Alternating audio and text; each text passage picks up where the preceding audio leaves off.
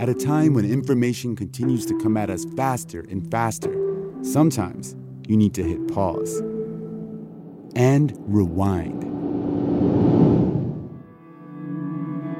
NPR's Throughline takes you back in time to the source of the news stories filling your feed. Find NPR's Throughline wherever you get your podcasts. Welcome to Florida Matters. I'm Bradley George. A year ago, protests raged in Florida and across the country. Demonstrators called for racial justice and police accountability after George Floyd was murdered by Minneapolis police officer Derek Chauvin. Corporations pledged to help Black-owned businesses. Local governments promised to rethink policing. 1 year on, are those promises being kept? On today's show, we're talking with two prominent Black voices in the Tampa Bay region to discuss what's changed and what hasn't in the year since George Floyd's murder. First up, Donna Davis. She's co-founder of the Tampa chapter of Black Lives Matter. We spoke via Zoom. So starting off, Donna, what's been the most tangible change that Black Lives Matter Tampa has been able to bring about in the past year since George Floyd's murder and the protests that followed? I think I probably need to speak to that as something that's taken place over a longer period of time. The most tangible change that I've witnessed is the sense that we can have the conversation that we were not able to have before. People are able to talk about race. They're able to speak about their own biases with a lot more clarity. People are able to talk about their experiences and the experiences that they've had as a person of color with more conviction. Folks are listening more keenly, and the stories are believable in a way that they weren't 6 or 7 years ago before we began this journey. Do you think that change is permanent, or is it something that as we get further and further away from George Floyd's murder, the protests, the verdict, et cetera, that it's going to go back to the way things were prior to that? So I'm going to answer that as a two-part question. I think for people who've been around a little longer, you know, us elder statesmen and women, that this may be something that feels trendy to us. I think for younger people who are being enculturated in this way and having this experience very young in their schools, in their social groups, it's going to become a part of how they're shaped going forward. So, I mean, it depends on where you fall on the age and experience continuum. Have you seen more younger people? I know there were lots of young people in the streets last summer. Have they continued to show up for Black Lives Matter events and take part in your activism?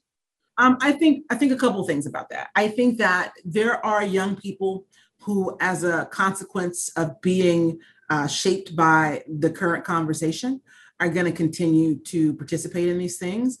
I think for a larger segment of the population, it feels trendy for them right now. We've seen some of that atrophy in that area, like the crowds aren't as big and the energy is different, but that's how change takes place, right? Not all of the people who rush out into the streets when, you know, it's the headline and it's in every Facebook post and every Twitter feed are going to stay in the space. But we've definitely changed the conversation. How have you seen that conversation change? I know it's changed kind of nationally, globally, but are there specific changes, specific examples of that change here in the Tampa area that stand out to you? Oh, absolutely. So, you know, when I'm from Jacksonville, Florida, right? So like the forest, the pine forest of North Florida. And we call it in political organizing, the great GOP North, if that gives you any idea of how they sit ideologically on the Florida spectrum. And then I moved back from Brooklyn, New York into Tampa. And Tampa, it was a very different place now than it was 7 years ago. So you would go to maybe a Dream Defenders event, you would see a few dozen people. I'll speak specifically. Charleston massacre took place. There were about 50 people in Gaslights Park having a vigil.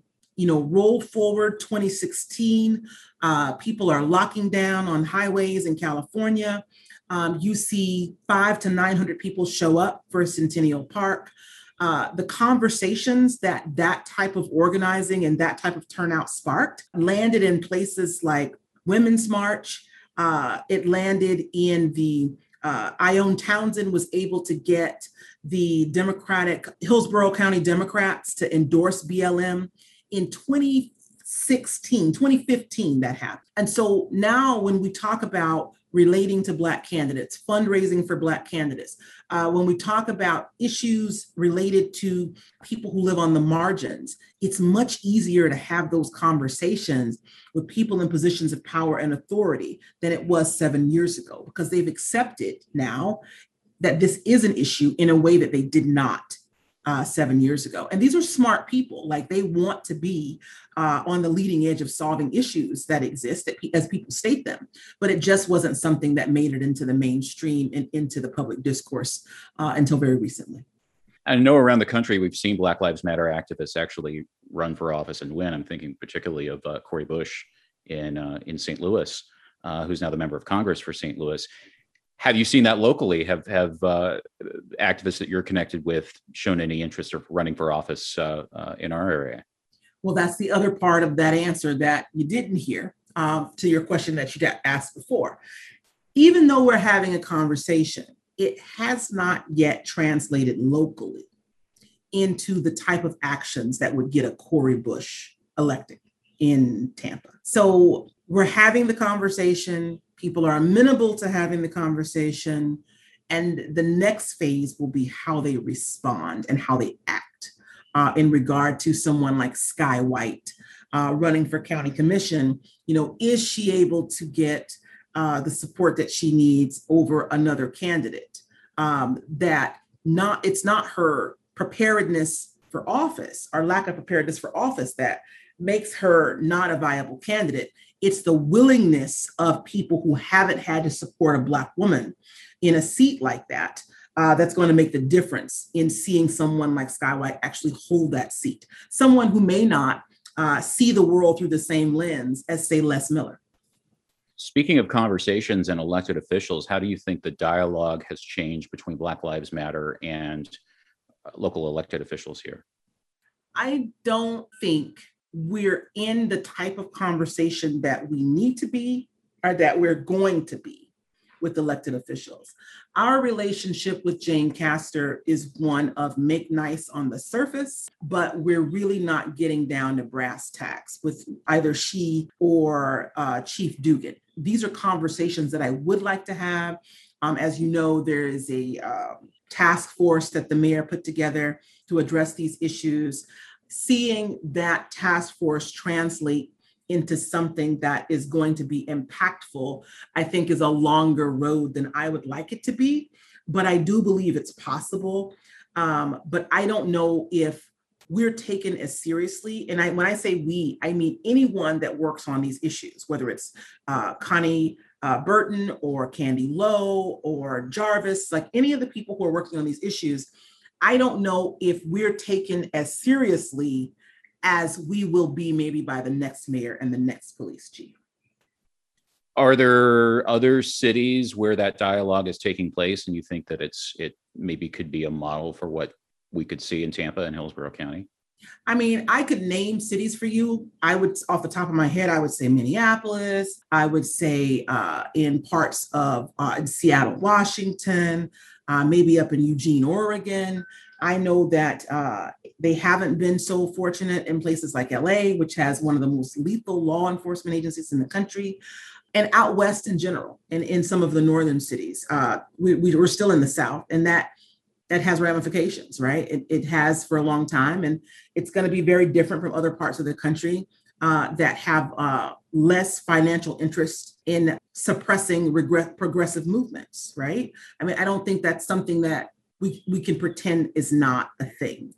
But if you go to those cities, based on what they perceive as progress because of the way they're oriented, they would say that they haven't been successful. But I would look at CAHOOTS in Oregon, and I would say, if you're getting social workers that don't have to work for the police department like they do in St. Pete, that can go out and diffuse situations and de-escalate situations without loss of life or any sort of violence, that's a far cry from where we are when people in Tampa still think defund the police means to close the police department and not have any type of support for people who may be experiencing some type of crisis in their homes or workplace. I mean, I don't think that's what it means. It's not what it means. Let me be clear.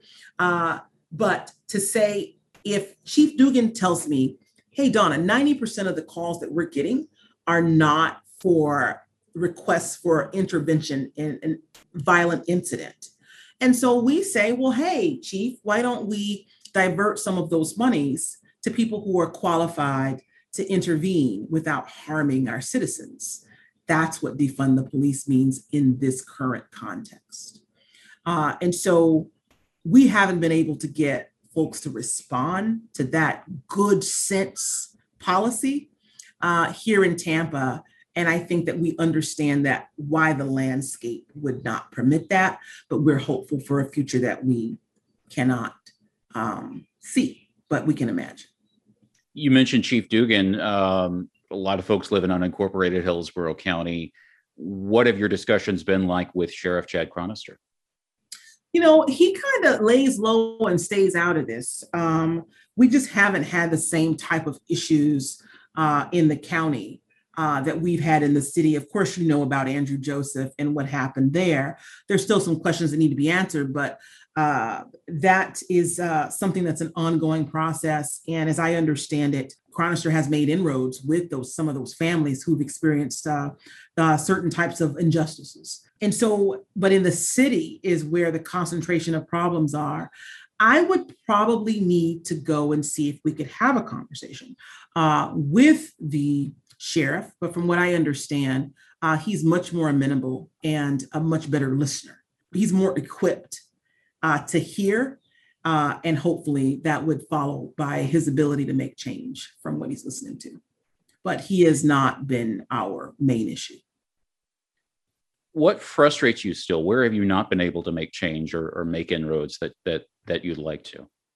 I think that in the South, our good white people, I'll be frank here, don't really, as much as we've been able to open this conversation over the last 6 or 7 years, and it follows that when we talk about, how is that translated into getting Black Lives Matter candidates on the ballot? Well, it hasn't. How is that translated to a much more layered and nuanced understanding of racial inequities and the problems that produces? It hasn't. Our good white folks still think that interracial marriage can cure racism. They still think that if they aren't racist, there's far less likelihood for their neighbors to be racist. And they also tend to believe that racism is Proud Boys and Ku Klux Klan, as opposed to the implicit biases that cause us maybe not to call someone back for a job opportunity, and other outcomes that prohibit access for people who live on the margins, keeping the social strata in place. So what we would like to do is we would like to start reading groups, reading books like 13th and, Angela Davis's, book on abolition, so that people who are in a position to impact outcomes actually have a much more layered and complex understanding of how the biases hold these inequitable systems in place. What are what's Black Lives Matter Tampa's priorities for the next, say, couple of months as we get towards the latter half of 2021 and then get into 2022, which, going back to candidates, that'll be an election year in Florida. So, I think that right now we're going to watch some terrible gerrymandering take place. That's coming straight at us, right? And so, in an attempt not to be reactionary, which I think if people level that accusation they wouldn't be far off base. We would not say, oh no, we haven't been reactionary. We've been caught in a loop of responding to issues as they emerge, right? But we also do philanthropy that people don't hear about. You know, we gave away 700 filled backpacks to spec with what the school districts were asking kids in certain grades to have. It was very labor intensive. We raised a lot of money and we helped a lot of families. We also gave away bicycles, you know, at Christmas time when the supply chain was interrupted and there weren't any bicycles because of manufacturing. And now our immediate task is we've decided to create a network of young leaders and train them from around the state in a summer camp that will take place late June to late July. We haven't nailed down the date yet. We do have a campground. We're going to bring those kids together and we're going to go out on Sunday. We're going to come back into town on Friday. We're going to transport those kids from their homes, wherever they are around the state. We're looking for Black children. That's going to be our first iteration, Black children. They're going to learn about civic engagement. They're going to learn about basic leadership skills. We're looking for kids that have a spark and a passion, not necessarily those same kids that, you know, are on the honor roll and have parental support and the teachers like them, but kids who are special, but because of their life circumstances are not being supported to be the leaders that we know that we can grow them into. And we're going to do 50 kids. We're going to give them all laptops so that we can keep the team together when they go back home. And we're going to grow these kids, provide wraparound services for them in their cities and counties. And they start at age 14 and we cap at age 19. So we're reaching back into the emerging electorate and looking for a way to cultivate leadership that we can't see coming from those gifted quadrants at this moment, and provide the support and access and mentorship that those kids need to be strong, authentic leaders in their communities. That's our current project. It's called Youth Corps. Mm-hmm. And as you said, that's a statewide effort among different Black Lives Matter chapters around. Well, we're going to bring other groups around the state into this. You know, we're looking at, I don't want to name our partners until we ink them. Right. But there are larger partners that have a national footprint who are going to help to fund this and support the ongoing outreach and support, material support that's going to be required. No, when I asked you at the beginning of this interview, you said you feel, I can't remember the exact quote, but you feel maybe somewhat optimistic about how the conversation around Black lives has changed in this country. Mm-hmm. Overall, how are you feeling right now at this moment? I mean, this has been 2020 was an exhausting year for everybody. Mm-hmm. But just how do you in general just feel about things right now, as hopefully as we get to the end of this pandemic and get back to something that looks like normal, even though it's probably not going to be the normal that we knew in 2019. You know, Stokely Carmichael said that above all, the revolutionary is guided by, or it is very loose interpretation, by great love, right? And I don't know if we can have love, especially great love, without hope. And I believe that we're not where we were, you know, 150 years ago, and that 150 years from now, we won't be where we are currently. And we're planting seeds for trees we may never sit under. But if I can't hope for a better future than our current reality, then this is probably not a place that I need to be doing work. So I remain hopeful because it's a requirement for the job, right? It's part of the job description. And I would hope that anyone that would venture into these choppy, deep waters would be prepared for a lot of heartbreak, because you see a lot of things that you know are within our ability to change literally overnight if we chose to. But I remain hopeful for the best of the human spirit to emerge and address these issues and change the way we are. Thank you very much. We appreciate you taking the time to speak with us. Thank you. Donna Davis is co-founder of the Tampa chapter of Black Lives Matter. This is Florida Matters. Our conversation continues in just a moment.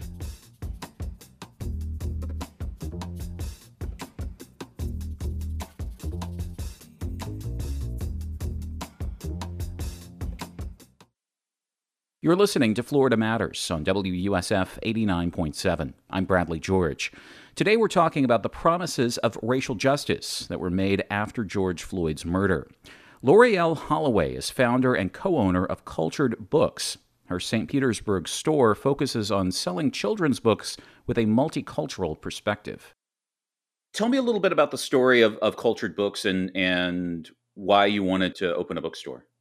Yes, so Cultured Books is a multicultural children's bookstore. It was started because I did not see enough positive representation for Black people, people of color, and people of different faiths. So I really wanted to show and display uplifting, positive narratives, not only about myself and my culture, but about others. It was created during a time of the Zimmerman v. Florida case involving the murder of Trayvon Martin. And I just felt compelled to do something, not just in my community, but do something where people see Black people as humans. Like, we're not dehumanized.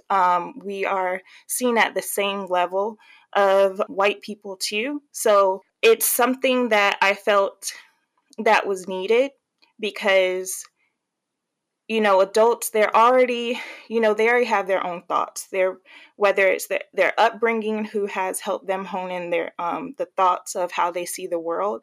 But children, they're all learning. So I really wanted to show children, show them themselves, whether it be Black or a person of color, that they're beautiful, they're bright, they have amazing history, and it's not just rooted in struggle. But I also want to show white children that the same narratives, that Black people aren't people to be feared, that people of different faiths aren't weird, just so that children growing up, they can have a better worldview. How important do you think it's been in the past year to show those positive representations? I mean, with George Floyd's murder, with the protests that happened after that, but also the pandemic and the fact that, you know, children aren't around each other anymore. A lot of them have been spending time at home, you know, doing virtual learning and things like that. Yes, so it's always been important, but it's funny that you bring it up, that children aren't with each other, like in school, like in a school setting where you'd see, you know, a little bit of everyone. So I wasn't even thinking of that point because, like, in our community, say if I am a Black parent, I may have, you know, Black friends, I may have friends, parents, and families of different backgrounds. But if you are a family who may not have, you know, in your network or in your community circle, family circle, people of different backgrounds, it's really important not to just receive one narrative of a culture or a group of people. And sometimes those narratives that we see on mass media, whether we read in books that are in the school system or videos that are displayed on TV, sometimes those can be stereotypical, and it's not beneficial for people learning about or knowing about different cultures. So I believe that even in isolation through like the pandemic and quarantine, it's really important to step outside of books that only talk about struggle when it comes to Black people or people of color. So you said you opened Cultured Books after Trayvon Martin's murder. The past year, the world's been sort of dealing with the impact of George Floyd's murder. How has this past year and the protests, everything that's come out of what happened to George Floyd, affected what you do, affected how you think about what you do?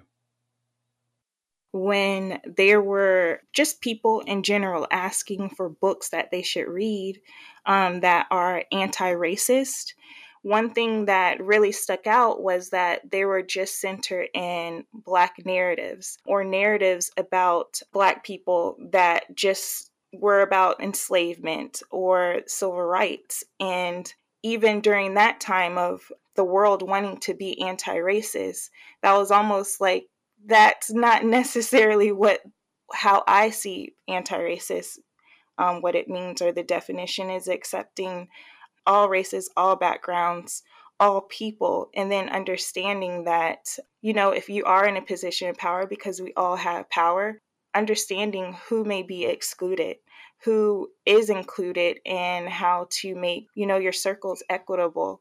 So one thing that stuck out to me is that there was such a large push for Black books, but sometimes those weren't even by Black authors, told positive Black stories. It's just been a little weird to see that. But because we are a multicultural children's bookstore, we have positive representation of really all people, marginalized people, Black people, people of color, because if we can see everybody more in a positive light, we can see them as human, as people, you know, like ourselves. You know, there was this push after George Floyd's murder, you know, to lift up Black voices and to celebrate Black people and Black narratives. But do you think that that's going to recede and we're going to be back to where we were prior to that?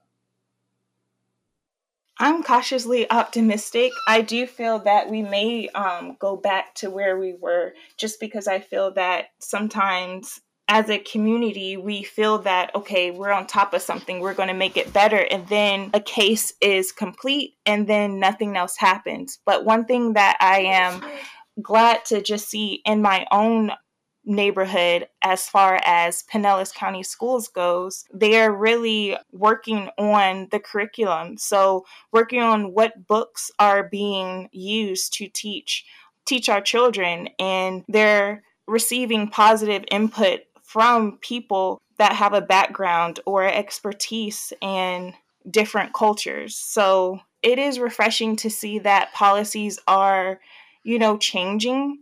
Anybody can say anything. Any organization can say they stand in solidarity, but it's really where, how they're set up, how the policies are affecting Black people.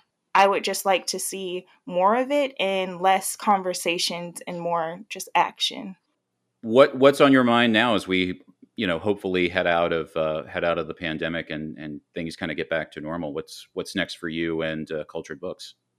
So I would like things not to go back to normal as far as, you know, book buying and supporting bookstores, supporting Black bookstores, supporting Asian bookstores, supporting bilingual Hispanic bookstores. I think that it is awesome that bookstores that are run by different cultural backgrounds, I feel that it's amazing that we're able to get the spotlight. So it's nice that when people are searching for, say, Black books, that publishing authors, they're saying go support a Black bookstore. I think it's awesome when people are looking and searching for books of Asian descent, that they're saying go support an Asian bookstore, because these bookstores, they, you know, supporting them helps their community, helps our community, helps us share our story. So I'm really